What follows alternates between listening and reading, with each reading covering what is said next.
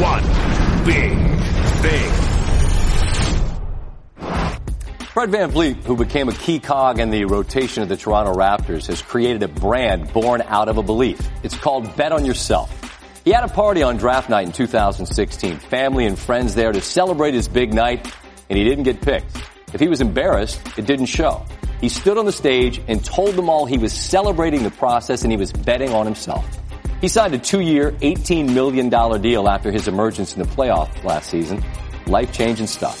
Speaking of emergence in the playoffs, the day Raheem Mostert had Sunday is without precedent. Nobody in the playoffs has ever run for over 200 yards and four touchdowns. Nobody. And he's a game away from joining VanVleet as a world champion. He already shares the same distinction as VanVleet in this regard. He wasn't drafted either. But the list of stops along the way is lengthy, as were the number of opportunities he had to punt on the whole thing, to abandon the dream, pursue a new path. Instead, their doubt was his belief. This specific type of story is always my favorite in sports because it can't really be explained. Why him? Why Raheem Mostert? Was this always in him? Was it a specific moment in time that had to present itself?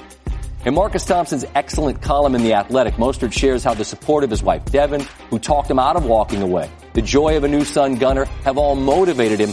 But it's those dates and teams from his past that he looks at before every game that push him forward.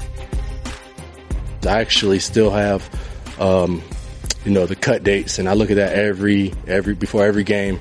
And so having me go go through that, it just made me, you know, stronger. The 49ers have a crowded, talented backfield. Matt Breida, Tevin Coleman, and Mostert all ran for more than 500 yards, and at times each has looked like he could be the guy in San Francisco. But Mostert, who won the Big Ten title in the 60, 100, and 200 meters during his years at Purdue, found an entirely different gear on Sunday. Like one of those mixtapes you see with high school recruits, only this was the NFC title game. As his teammate Kyle Juszczyk told Thompson, quote, all you need is one person to believe in you and one person to give you an opportunity. And this is true. And it all came together in San Francisco. But six different teams gave him an opportunity and six different teams cut him for one reason or another.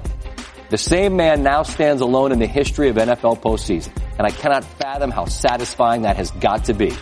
But I suppose when you've been surrounded by the darkness of doubt, it does explain why he runs with such fury towards the day, towards the daylight. And on Sunday, he broke on through to the other side. The Super Bowl awaits. Time to double down.